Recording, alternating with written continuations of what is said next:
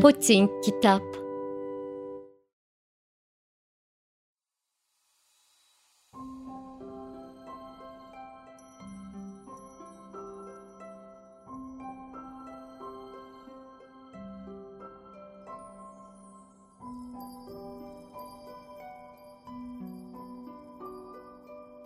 Denize hoş geldin küçük karabalık. Pelikanın kesesinden kurtulan küçük karabalık gitmiş, gitmiş, gitmiş ta ki öğlen olana dek. Artık dağlar, dereler bitmiş ve ırmak düz bir ovadan geçiyormuş. Sağdan soldan birkaç ırmak da ona katılınca su birkaç kat artmış. Küçük karabalık suyun böylesine çok olmasından keyiflenip tat alıyormuş. Bir anda suyun dibinin olmadığını fark etmiş. Bir o yana, bir bu yana gitmiş ama hiçbir yere varamamış. O kadar çok su varmış ki küçük karabalık suyun içinde kaybolmuş. İstediği gibi yüzüyor, yine de başı hiçbir yere çarpmıyormuş.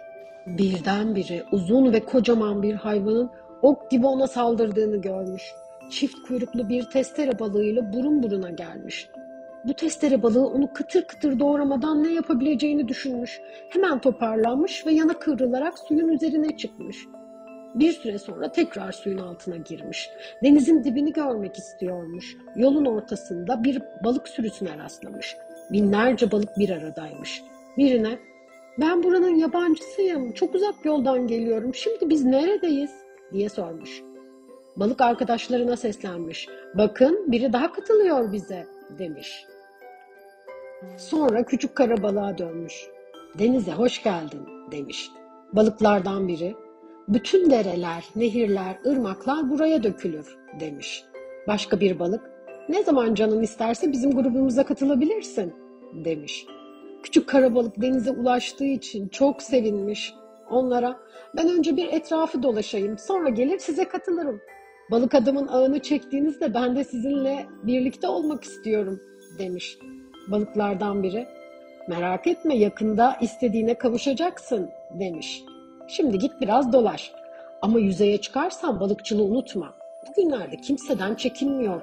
Günde 4-5 tane balık avlamadıkça bizi rahat bırakmıyor.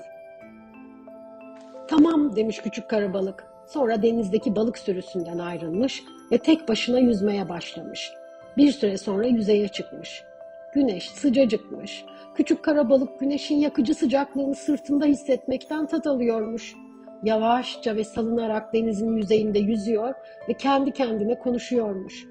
Denize ulaştım ya, artık ölsem de gam yemem. Ama ben yaşayabildiğim sürece yaşamalıyım. Elbette bir gün ölümle karşılaşacağım. Ama önemli olan benim yaşamım veya ölümüm başkalarının hayatını nasıl etkileyecek?